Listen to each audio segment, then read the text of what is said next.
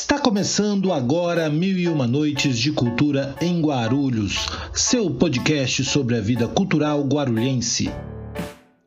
Meu nome é Vitor Souza e nos próximos minutos eu convido você a conhecer mais e se integrar com a vida e com as histórias da cidade. Noites de Cultura em Guarulhos estará disponível sempre às quintas-feiras, comigo, Vitor Souza, conversando com os convidados da cidade. A produção é de Rosângela da Silva e é um oferecimento da Guarulhos Cultural. Este é o episódio número 42. Letícia iniciou sua carreira em 2013, se apresentando em eventos de músicas autorais, sempre cantando suas composições. Faz parte do núcleo de música autoral do Conservatório de Guarulhos e está preparando seu EP Recomeço, que será lançado em 2022. Lucas é ator circense e professor de teatro e circo. Foi professor na Escola Viva de Artes Cênicas de Guarulhos. É um dos fundadores da Ruela Companhia e articulador da Rede Brasileira de Teatro de Rua. Tenho o prazer de receber neste 42º episódio do podcast Mil e Uma Noites de Cultura em Guarulhos, Letícia Dalma e Lucas Branco.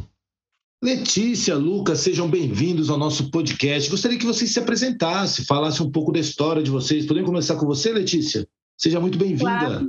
Muito obrigada, boa noite, gente. Meu nome é Letícia Dalma, sou daqui de Guarulhos, tenho 28 anos. Eu sou artista, cantora, compositora daqui da cidade. É, comecei minha carreira mesmo como cantora há oito anos, em 2013, no projeto Noites Autorais. E comecei lá cantando minhas músicas e desde então estou aí na estrada. Já fiz bastante coisa pela cidade fora dela também, mostrando minhas composições. E estamos aí. estamos aí. Você já começou no, num trabalho autoral nos Noites Autorais, é isso, né? Sim, eu tive esse privilégio de começar já com as minhas músicas. Como é que você ficou sabendo do Noites Autorais? Você lembra? Eu tenho, eu tenho um primo que ele já participava do projeto, mas quando era em São Paulo ainda, antes de migrar para Guarulhos. Inclusive era um outro nome, mas eram os mesmos, os mesmos organizadores, que eram o Golpe do Vale e o falecido Neto Bobilo, né? Aí, quando o projeto veio para Guarulhos, o meu primo começou a frequentar e ele já sabia que eu tocava, que eu já tinha algumas músicas, né? Só que eu nunca tinha me apresentado para ninguém, porque eu sempre fui muito tímida. Aí ele falou, Letícia, ó, tem um projeto tal, por que, que você não vai lá mostrar suas músicas? No começo, eu confesso que eu relutei bastante, ficava com vergonha, né? Eu demorei acho que uns dois, três meses para ir. Aí, mas aí eu criei coragem e fui. Fui e comecei e foi maravilhoso. Minha minha primeira experiência e a partir daí tudo começou. Foi bem legal. Muito bom. E como é que se chama o seu primo? Osmar, Osmar Santos. Muitíssimo obrigado, Osmar Santos. Grande, é.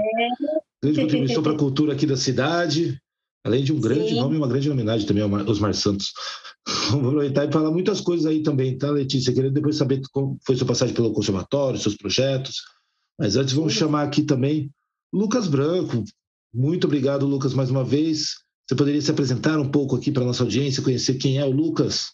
E aí, galera, salve, salve, boa noite. Sou o Lucas Branco, sou ator, artista circense, professor de teatro e circo também.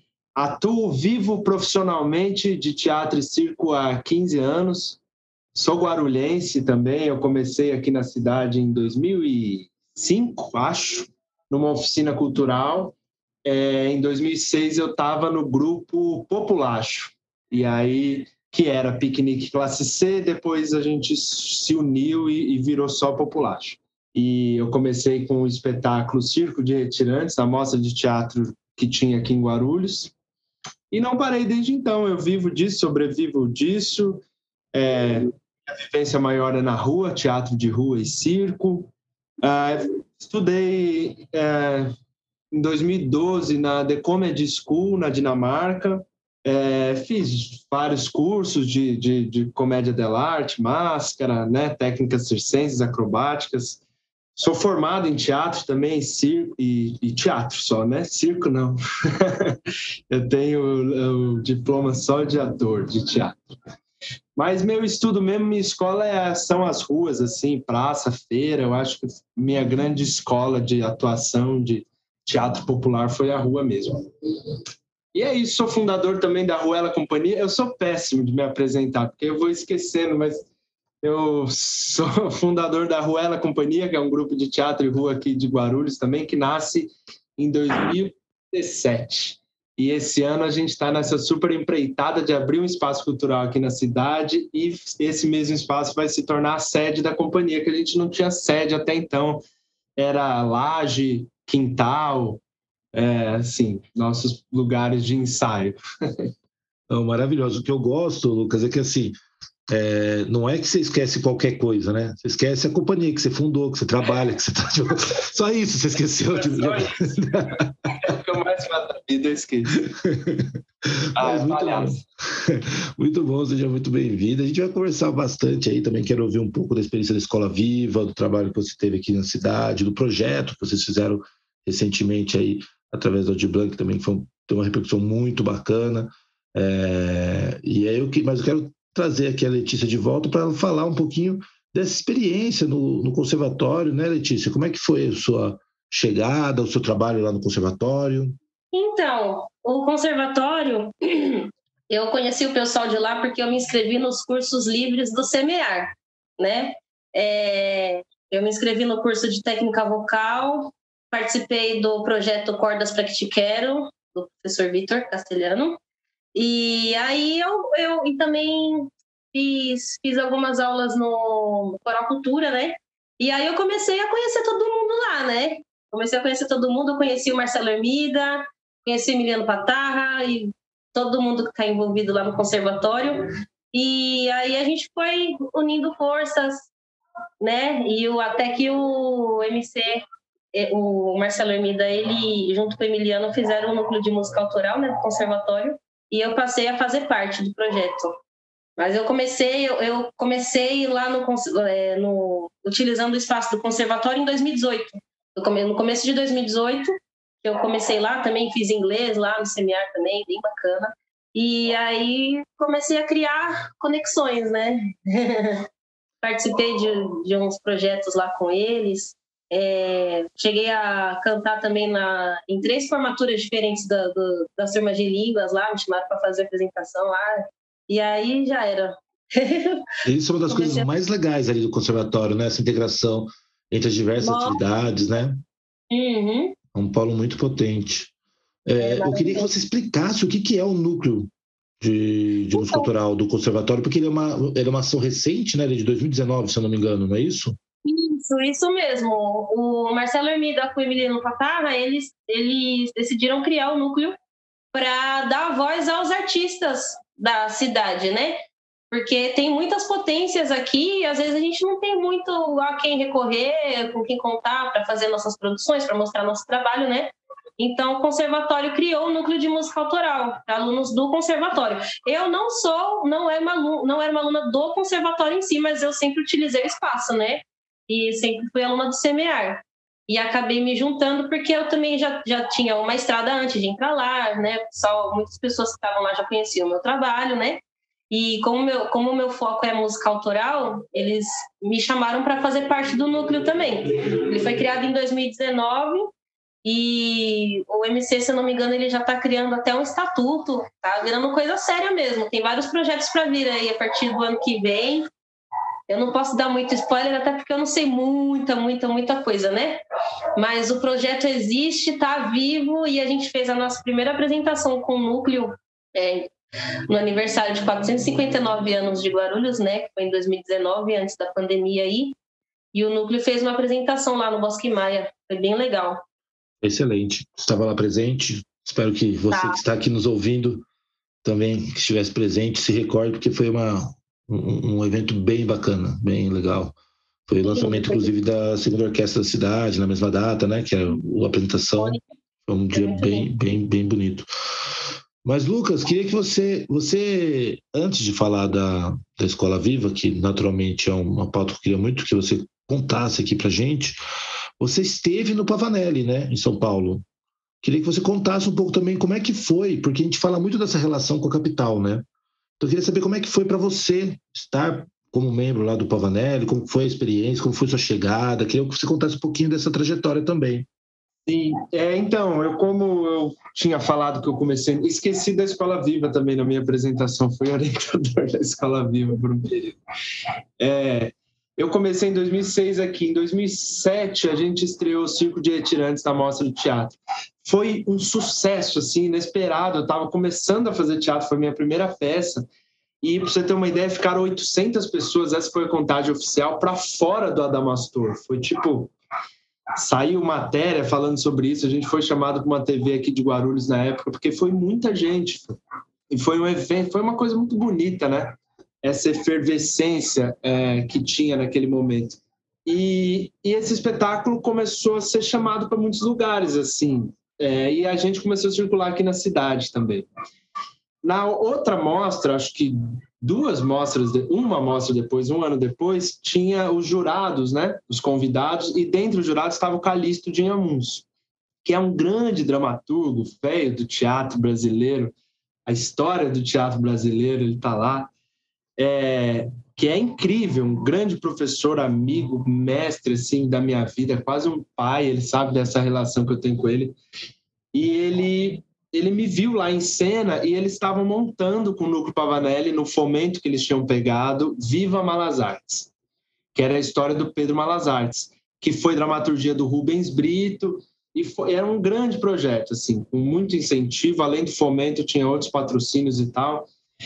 E, e eles estavam procurando o Pedro Malas Artes, que tinha que ser um perfil meio molecão, um mandingueiro que dá nó em pingo d'água. E esse personagem que eu fazia no Circo de Retirantes tinha um pouco esse perfil. Ele me assistiu lá, me gostou, confundiu alguma coisa, devia ter tomado um, mentira, mas ele achou legal. E aí ele me chamou lá pro, pro Núcleo Pavanelli. Ele falou, Lucas, ó, é um grupo de São Paulo e tal, tem uma pequena ajuda de custo que na época não tinha mesmo, não estava é, foi um remanejamento, não estava orçado, tinha três pessoas que não estavam no projeto iniciais, né? E aí eles iam dar um, tentar dar uma ajuda de custo com caixa mesmo e tal. E na época era bem pouco, era tipo 150 reais, algo assim, uma ajuda de custo. Mas para mim aquilo foi, uau, eu vou receber para fazer teatro? Como assim? E aí eu comecei a frequentar lá, a sede na época era na frente do Galpão do Folias, na Santa Cecília. Então eu saía do Conselheiro, que era a escola que eu estudava, eu tinha 16 anos, pegava o ônibus e metrô e ia direto para lá, para São Paulo, de segunda a sexta. E aí lá foi minha grande, grande escola, assim, que começou esse, esse aprofundamento no teatro, porque eu fazia teatro de terça a sexta, como era um grupo fomentado, então a gente tinha um dia de treinamento musical, um dia de treinamento circense, um dia de musicalização, um dia de dramaturgia e, e cena, né, encenação. Então eu fazia teatro de terça a sexta o dia inteiro com eles. E de final de semana a gente apresentava. Então era uma relação de terça a domingo com um grupo intensamente que eu nunca tive, um grupo com muita gente na época. E aí eu fiquei, fiquei 10 anos no Núcleo Pavanelli, é, são grandes amigos, assim, montamos muitas coisas legais juntos e a parceria com o Calixto continua até hoje. É, e aí ele me chamou, é, então eu saí de Guarulhos, eu não consegui conciliar com o Populacho na época, então eu pedi licença, mas sempre ali perto do Populacho e, e indo trabalhar em São Paulo. E aí eu me distanciei, de certa forma, um pouco de Guarulhos, porque eu fiquei muito imerso na, nas questões de São Paulo, no movimento de rua de São Paulo, nos grupos, enfim, nos encontros e fiquei intensamente mais em São Paulo por alguns anos, assim, até que eu retorno a convite da Simone na época para Escola Viva. E aí pode ser outra pauta que a gente fala. Já, claro, não, com certeza. Como eu disse, não dá para a gente passar sem falar da sua trajetória na Escola. Que ano que foi esse, esse período que você teve no Pavanelli? Foi que época, mais ou menos? 2007, acho que meio de 2007 até quase 2018, né? É, o grupo ele teve um aí mais ou menos nesse período ele parou as atividades e tal e eles foram plantar orgânicos em Tatuí teatro da militância muitas questões né das subjetividades Sim. mas aí eles foram lá plantar orgânicos em Tatuí e viver disso. E aí foi quando eu me vi assim é, atiçado e a criar um, uma outra companhia, enfim. Maravilha. Eu me lembro da primeira. Você falou da, da, do movimento Teatro de Rua de São Paulo. Eu me lembro que uma das primeiras reuniões eu estava presente. Eu não me lembro por quê, de verdade. É eu não me lembro o motivo, em que lugar eu estava, por que, que eu estava e onde que foi a reunião. Juro que eu não lembro, mas eu lembro exatamente da reunião, na mesa, as pessoas conversando, iniciando o movimento, e eu lembro que eu estava nessa reunião.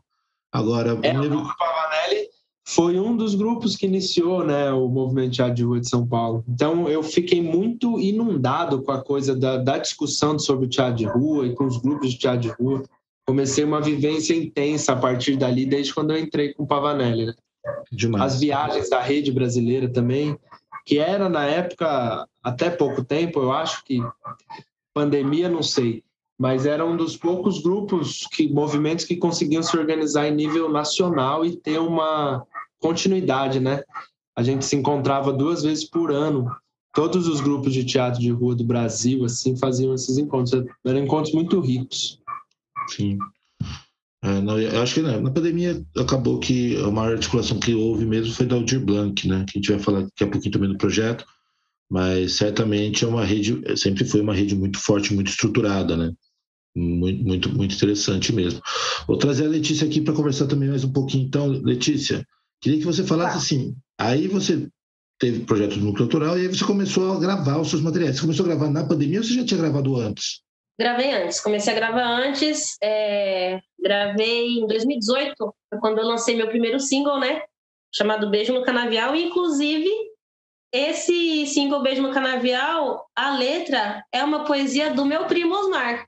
Olha ele aí. Minha primeira apresentação foi graças a ele. Meu primeiro single também tem dedinho dele no meio. Aí eu gravei em 2018, né, pela produtora Sigo Som, lá da Zona Leste, se não me engano. Acho que é Zona Leste. Emelino Matarazzo é onde? É na Zona Leste? Não sei. Isso. É? É Zona ah, Leste.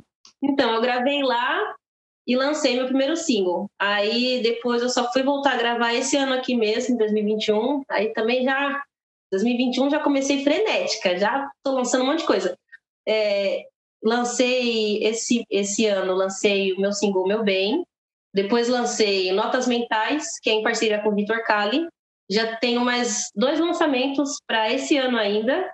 E vou lançar meu EP ano que vem. Estou trabalhando, estou produzindo meu EP. É, mês que vem vou gravar a última música para fechar e trabalhar no lançamento para ano que vem. E como é que foi esse trabalho? Porque assim, imagino que a maior parte desse material você conseguiu trabalhar pouco ele, né? Tipo, tirando lives, tirando a gravação. É, você está trabalhando um circuito agora, nesse momento que a gente está né, começou a abrandar a questão da pandemia, né? Começa, a gente ainda está no processo pandêmico, mas já está tendo a possibilidade, né, de fazer algumas apresentações presenciais. Você está conseguindo já mostrar esse trabalho? Como é que está o seu processo? Ao vivo ainda não. É, eu toco assim, que nem eu toquei no Break Bar a semana retrasada, sexta-feira passada ou retrasada. Aí eu toquei lá minhas músicas, né? Falei sobre o EP e tal mas eu ainda não tenho nenhum projeto firmado de lançamento dele ao vivo nem nada. Vai ser live mesmo, provavelmente, né? E estou trabalhando mesmo na divulgação nas redes sociais, né? Em parceria com o pessoal aí que está divulgando comigo. E por enquanto eu estou pegando pesado mesmo nas redes sociais. Ao vivo, por enquanto, ainda não tem previsão. Bacana. Bom, e assim que estiver ao vivo, esperamos poder estar aqui acompanhando também pela Guarulhos Cultural, podendo saber exatamente, fazer a cobertura como a gente sempre gosta de fazer. Lucas, queria então para você falasse um pouco dessa experiência, da trajetória da, da Escola Viva quando você retorna. Então, você volta a, a, convidado pela Simone, é isso? Sim, convidado pela Simone. É, o ano eu não me recordo exatamente, para variar. Não, tá tranquilo, tá tranquilo. Isso, isso, essa é uma informação tranquila de você não lembrar. Foi, foi o momento aí da minha história. E aí... eu, diria, eu diria que é 2013, tá? E se, se, se, se, a gente fez o trabalho de casa direitinho, é 2013. Olha isso, vocês, por isso que é Guarulhos Cultural, entendeu? O nível profissional da coisa. Mas é, foi, foi aí então, né? E aí eu, a Simone me convidou, porque é, esse projeto de retomada da escola, eles estavam querendo muito uma coisa de, dos artistas, dos fazedores, é, compartilhar seus saberes também, pessoas que já tinham alguma noção da, da, de aula, da pedagogia e tudo, mas artistas da cidade, fazedores da cidade que tinham estavam na atividade, né? Então eu fui um dos convidados, foi foi muito rico assim. Eu fiquei dois anos lá. É, a Escola Viva é um projeto incrível, né? muito bonito assim, baita projeto, enfim. E, e eu saí um pouco antes de, de, de, de desativar. Acho que teve mais um, um período e depois foi desativado. E como é que estava a escola viva no momento todas essas retomadas? Assim? Você se lembra mais ou menos? É, é, foi um momento em que você tinha nas atividades de dança, circo e teatro, é isso, né? Conta é, um pouquinho pra gente como que era. Quando a gente retornou às atividades da escola viva, não tinha circo. Era uma escola de formação de teatro e dança. E a gente aos poucos foi construindo esse, é, a ideia dos núcleos, que no outro momento da Escola Viva já existiam os núcleos, que eram núcleos muito potentes, assim, núcleos dos mais diversos, núcleo da comicidade, núcleo da, de máscara, núcleo... Então a gente... É, o circo chegou como um, núcleo, de certa forma, assim, não chegou como formação igual teatro e dança, que era o período de dois anos foi um momento muito bonito, né? A, a, cidade, a segunda maior cidade do estado, aqui, aqui é muito grande, tem muita gente querendo fazer. É uma pena, uma tristeza, é, que não tem como fazer uma, uma, uma fala sobre isso sem falar da, da, da do, do, do, encerramento das atividades, né? Desde a, da, de quando a gestão Gucci entrou porque é, era, uma, era, era muito efervescente as oficinas culturais na cidade. Eu comecei a fazer teatro por causa dessas oficinas, né? As mostras também eram mostras grandes, assim, então sempre teve muita demanda, não era algo escasso, era algo que você via de longe a quantidade de pessoas. Ah, isso eu lembro também. Tanto que na Escola Viva, é, teve uma, acho que a segunda turma que a gente abriu teve 250, foram muitas pessoas inscritas, assim a gente coordenando aquela primeira aula inicial para de aptidão, para ver quem ia ficar, né? Porque tinha que ter, né? Não comportava tudo. Pegou aquela sala maior da Damastor e a sala cheia, a gente propondo as atividades lá. Então foi um momento muito bonito, assim. É, e aí, enfim, né? Também por é, a questão é muito dialética, né? Você tem que tentar unir sempre a teoria com a prática e a prática ela nos aflora coisas que, que no olho do furacão você tem que saber lidar, né? Trabalho de grupo, trabalho coletivo, como que você pensa numa escola livre, com uma organização de certa forma horizontal, né? Com assembleias, a gente, a gente frisou muito essa coisa da assembleia, a assembleia chegou depois, no momento que eu tinha, ainda estava muito centralizado na figura da coordenação. E isso é muito problemático em escolas de proposição livre, né? Ainda mais porque a gente está construindo um pensamento, um exercício de democracia, um exercício de pensamento coletivo. A gente tem que construir isso juntos, né?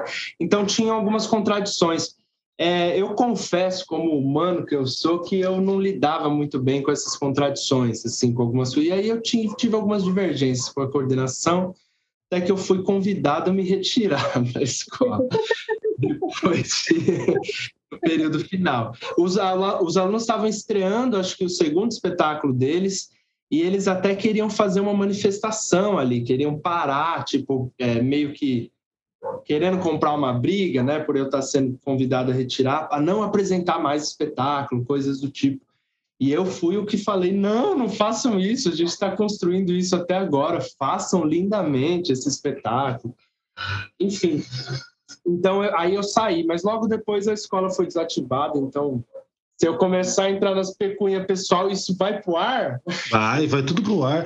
Não, a única coisa que você falou que, que aí você, você tem a leitura muito melhor do que eu, que cheguei aqui na cidade só em 2019. Mas eu lembro que no plano de governo do Gucci, 2017-2020, constava a retomada da escola viva. Por isso que, na minha mente, ela tinha sido desativada antes do governo dele porque no plano dele custava a retomada. É, mas eu não lembro, é, também, como falei, não estava aqui. A única coisa que eu tenho claro era que era uma questão anterior. É, e aí, na retomada. Era isso, né? Foi na, na, transição ali, um pouco antes. Foi um pouco antes, no final da gestão anterior. E aí, é, para estar no plano de governo, é, tem que ter sido pelo menos seis meses antes.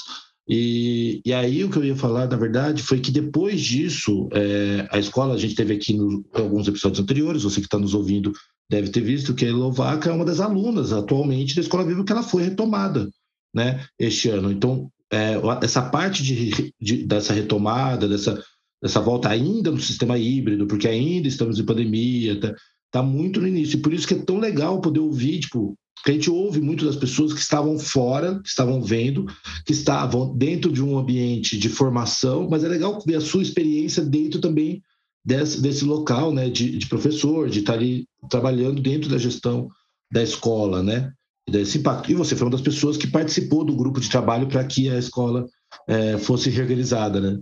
Ah, e que foi assim, eu falo para todo mundo que a gente conversa sobre esse GT, que foi um GT muito importante, muito legal essa atitude, né? Ainda você, enquanto secretário, teve de, de ter essa sensibilidade, né? De criar esse GT para pensar nessa retomada de uma forma mais, é, sei lá, verdadeira e eficiente. É.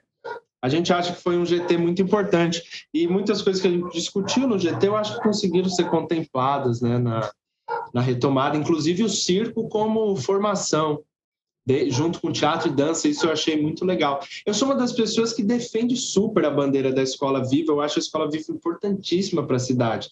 Eu tô aí, né? O que se eu se eu puder contribuir, colaborar com alguma coisa, vai ser super um prazer, né? Essa galera que está retomando as atividades, o corpo docente, os professores, a coordenação o que a gente puder ajudar, eu quero ajudar. Eu quero que a escola cresça, prospere, que tenha muita gente fazendo teatro, e circo e dança.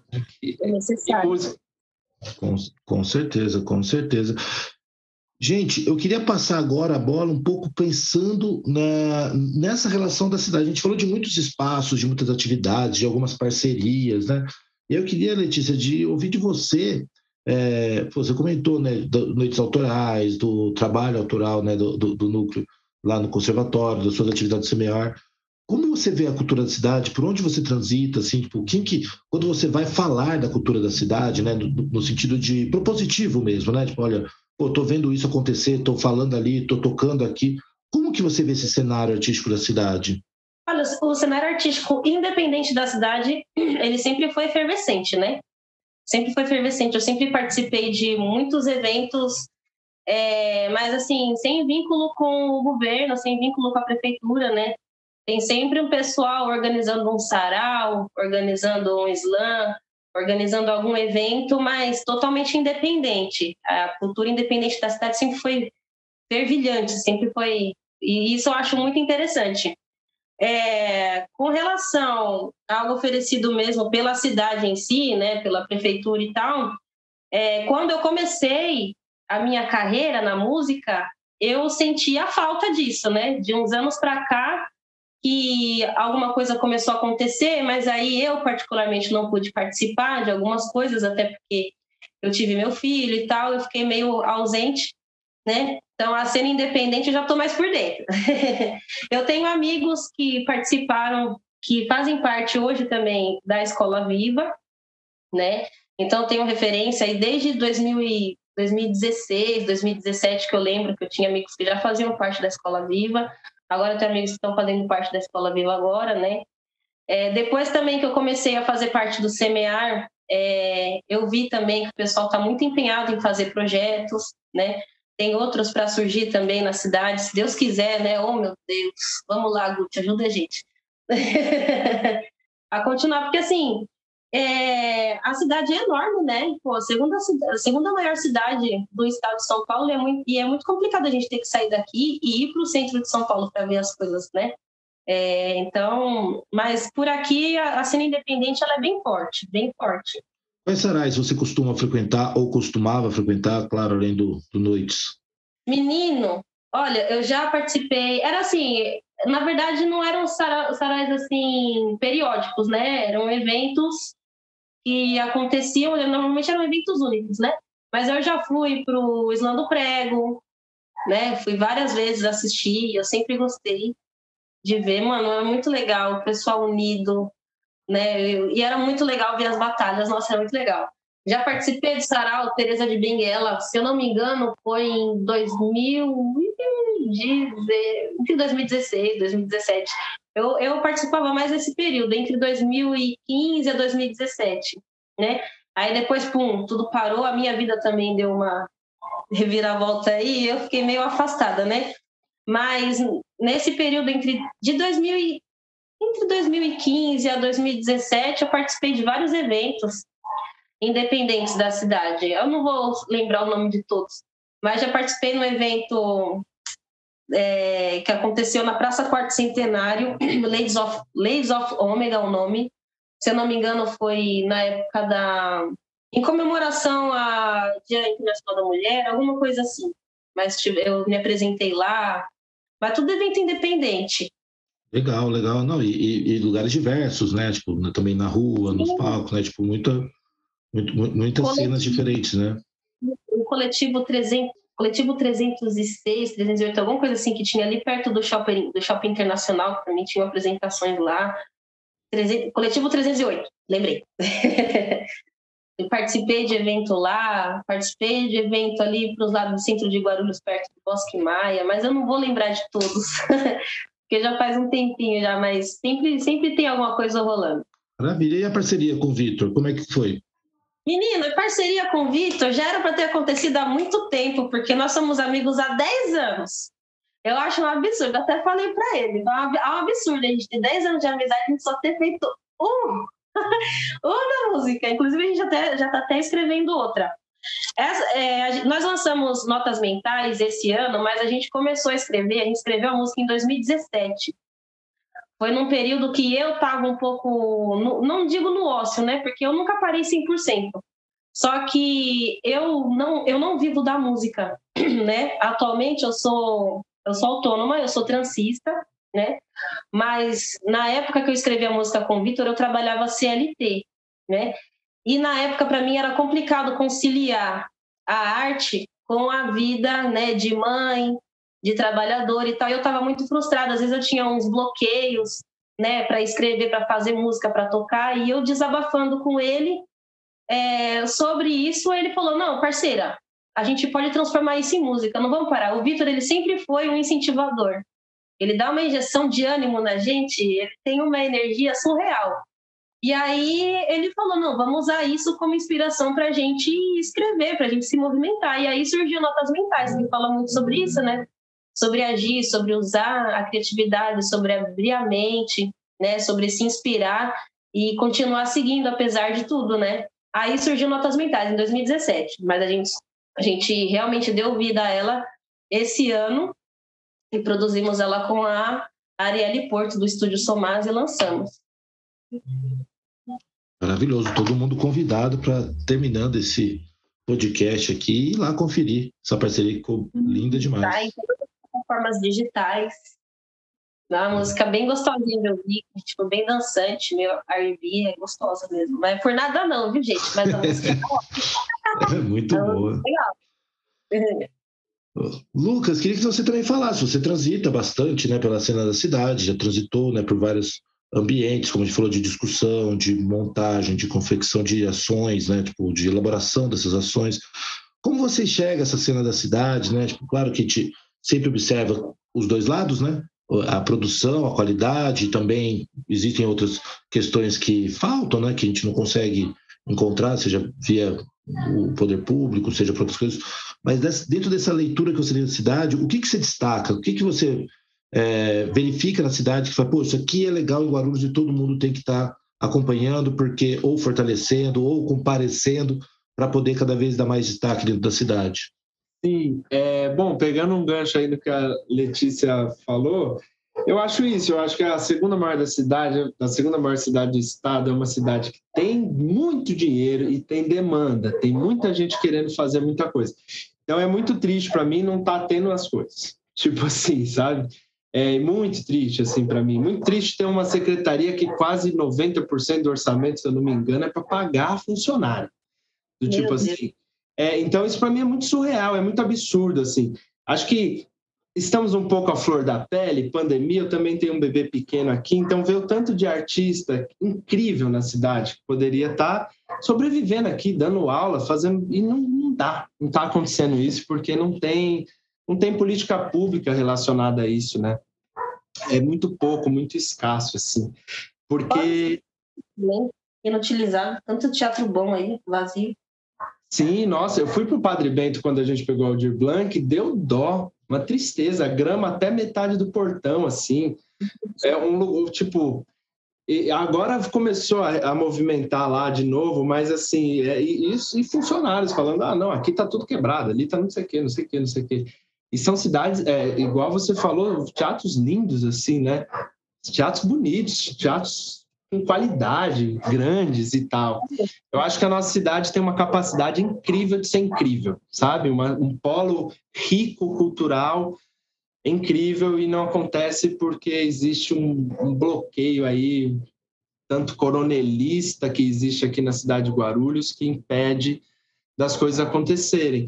Mas se depender da molecada, da força toda dos artistas aqui na cidade, essa cidade tem tudo para dar certo. Inclusive, é, culturalmente falando, eu tô, inclusive esse trabalho, Vitor, que você está fazendo Guarulhos Cultural, a gente tem até comentado, é incrível, porque é muito bom. Nas, nas capilaridades todas que você aborda, com qualidade, com constância, com, sabe, uma, uma preocupação no mapeamento aqui na cidade, em conversar com várias linguagens, então, só aproveitando essa licença poética para parabenizar o seu trabalho.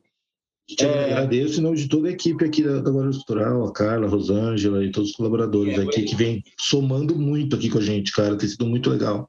Legal.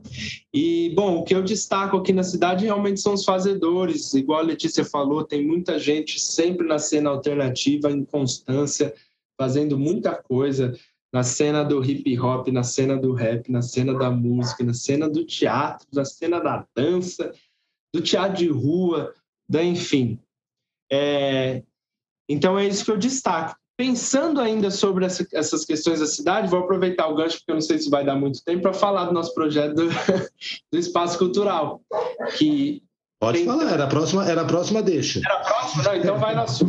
Eu vou, eu vou, lá. Não, não, pode falar, por favor, porque o que eu ia falar é que, além, é, tem, tem um ponto que você falou que eu acho que é legal é, de destacar, né, de, de várias coisas, né, de uma cidade que ela, ela não é focada em uma só ação, porque qualquer cidade menor, só você pensar numa cidade que tem um conservatório, duas orquestras, você fala, caramba, olha só, agora como um festival de ópera, com um trabalho autoral, do, já é uma, um segmento.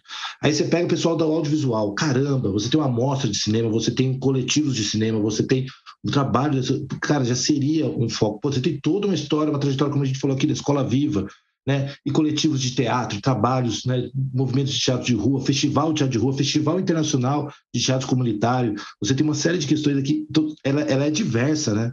Ela tem, bom, literatura, é que agora eu vou começar a ficar injusto, né? Você começa a falar muito, aí você começa a deixar a gente de fora, né? A literatura da cidade incrível, com toda a questão do sarau, questão do slam, a questão do, dos nomes da nossa literatura da cidade, né? Tipo, desde o Castelo, o Bosco, é, a Carla Maria, enfim, tipo, pessoas, né? De um extremo ao outro, assim, é, enfim, obviamente estou sendo injusto, obviamente. É, Mário Cabral, você pode falar de vários nomes que tipo, você traz pessoas é, é muita riqueza mesmo, né? São muitas potências. É, então, acho que isso é um, é um, valor muito interessante da cidade, né? Você tem essa diversidade. E o que eu ia falar é que os espaços também são conexões. E é aí que eu queria fazer o gancho, para você falar um pouco que você está empreitando neste caminho, né, com a sua companhia, de trazer um novo espaço para a cidade, né? Como que surge essa ideia? Claro, obviamente por uma necessidade da companhia, mas trazer isso a público é uma outra escolha, né? É uma outra decisão que vai além da necessidade. É, é uma ideia que já vinha sendo brotada dentro de mim há muitos anos, mas é, há pouco tempo assim a gente começou a florescer ela, tentar materializar melhor. E bom, vamos esperar, vamos esperar até que achamos um galpão aqui na na Nel Viário, perto do McDonald's, aqui região da Vila Augusta, que o aluguel estava relativamente ok, a, necessidade, a gente falou, meu, é um achado, cara, porque a gente estava vendo os outros e estava muito caro, enfim. Falou, vamos arriscar? Vamos. Então é agora, junta tudo, necessidade com essa vontade antiga. E, e aí começamos. A gente, a gente fez uma lista rápida das coisas que a gente tinha que fazer. A gente falou, meu, a gente não vai dar conta sozinhos, né? Só a companhia. E aí, humildemente, abrimos essa, esse financiamento coletivo pedindo ajuda mesmo para as pessoas apoiarem esse projeto. E aí foi lindo, eu acho que o movimento está sendo muito bonito, assim, teve mais de 90 pessoas ajudaram, o Vitor contribuiu duas vezes, é, muitas pessoas ajudaram. E pessoas é, se habilitando de outras formas, e pessoas, assim, incríveis, tipo a Cida Almeida, ela me ligou falou, ah, Lucas, eu estou pensando como eu poderia co contribuir, acho que eu vou oferecer um curso, um intensivo de palhaçaria e máscara, e todo o dinheiro eu vou doar para o espaço. Então, umas coisas que nos davam combustível, sabe?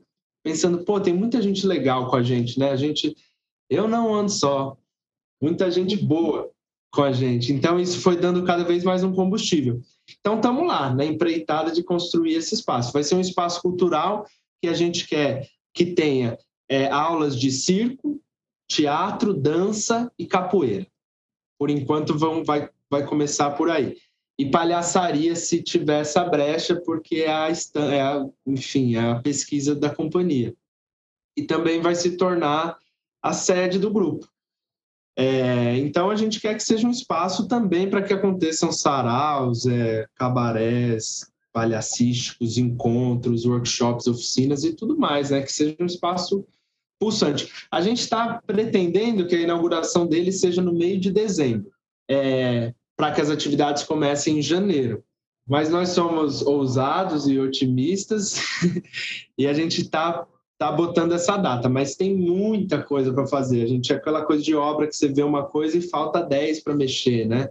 Então você acha que você vai gastar isso, você gasta 10 vezes mais, enfim. Mas estamos lá, muitas pessoas nos ajudando e eu vou falar aqui então o espaço, o espaço vai se chamar Revoada Espaço Cultural. Revoada. Vai se chamar Revoada Espaço Cultural e tão logo estará aí para a gente usar e abusar dele. Maravilhoso. Então, no momento você está ouvindo, lançando esse podcast, é muito provável que o Revoada esteja abrindo suas portas aí, então acompanhe é, esse processo aí de início de jornada do novo espaço da companhia. E agradeço demais aí ao, ao Lucas e à Letícia por terem compartilhado aqui as suas histórias no nosso podcast. A gente está chegando ao final para a gente encerrar aqui, eu queria ouvir as palavras finais aqui da Letícia e também, Letícia, deixar suas redes para que o pessoal possa é, entrar em contato contigo, que possa acompanhar, saber as novidades, seus diversos lançamentos ainda para este ano. Bom, obrigada, obrigada pelo convite, né? Obrigada pela oportunidade de estar conversando com você mais uma vez, né, Victor? Teve o Drops também, que a gente tem uma conversada. É, Gostei muito da iniciativa, muito legal saber que Guarulhos está se movimentando, continua se movimentando, né? É, é, bom porque a gente conhece pessoas. Eu não conheci o Lucas, estou conhecendo agora. Prazer, Lucas.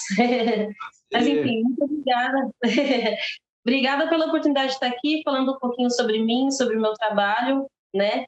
É, minhas redes sociais, é, tem meu Instagram, Letícia Dalma, tem o meu canal no YouTube, Letícia Dalma, tem o Facebook, tem meu Spotify, me sigam no Spotify, em todas as plataformas digitais, já tem vários símbolos lá.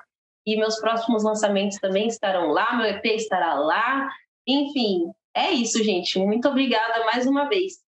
Maravilha, a gente que agradece. Lucas, muitíssimo obrigado. Também queria isso, saber as suas redes sociais, a da companhia, o endereço da sede, se você puder já antecipar aqui para todo mundo ficar atento.